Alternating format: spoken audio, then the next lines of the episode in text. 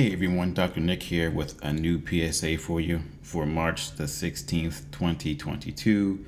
And this public sexual announcement is called The Importance of STD Testing. And just a little bit about my background I've worked on the prevention side for more than 20 years.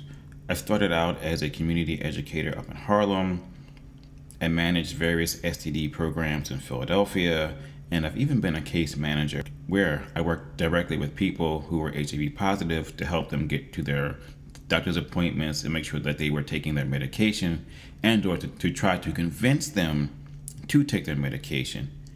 And then even more recently, I worked on the treatment side at the Department of Health where I was a DIS worker or a health health counselor where I would inform people of their possible exposure to STDs and try to get them to come in and get tested. So here's a problem. I started to notice some of my older clients from that previous job who were already HIV positive coming into the health department and showing up positive for other STDs. So I'm sitting there thinking, what's going on here? Because I'm like, you know that you are already HIV positive why are you testing positive for syphilis, gonorrhea, or chlamydia? What are you doing? Well, you know, well, you know, nah, bro, I don't. What are you doing? Because it seems like this they're not protecting themselves from other STDs. They're definitely not protecting you because they already have a multiple of STDs. So, what can you do? There's only one thing you can do, and that's you have to protect yourself. I will say it again. You have to protect yourself. Because it seems like people really don't care about each other anymore. It's like, well, you know, if I get HIV, you know, I can just take a pill and be good. But the problem is this I'm not saying anything negative about the medication because in order for the medication to work, you have got to take the pills. And unfortunately, many of the people of my many of my former clients were not really good at being consistent or adherent with taking the medication. And those are the same ones who are showing up at the health department with other STDs. So I will say this one more time you have to protect yourself.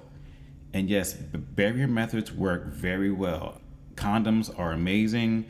They do their job when they are worn correctly, period. There are many sizes out there. People talking about, oh, it, it doesn't fit. Yeah, it fits. They make bigger ones now than it did back in the day. So that so that line about not finding a condom doesn't fit, or it's too thin. I can't feel anything, or it's like wearing a raincoat in the shower. No, they're all ultra thin now, and they're pretty strong too. So please do that. But more importantly, the one thing that you can do is get tested for STDs period. Especially if you are sexually active out there and you know who you are. And my recommendation is to get tested at least once every three months. If you're out there doing your thing, get tested. Even if you are wearing condoms 100% of the time, get tested.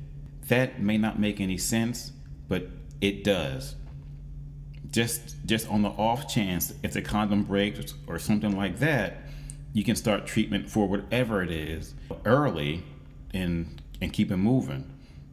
One thing that that you can do is get tested know your std status and be cool with it. So on that note i'm out. You guys have a great day. Stay tuned. I'm getting off my soapbox now. And i'll talk to you soon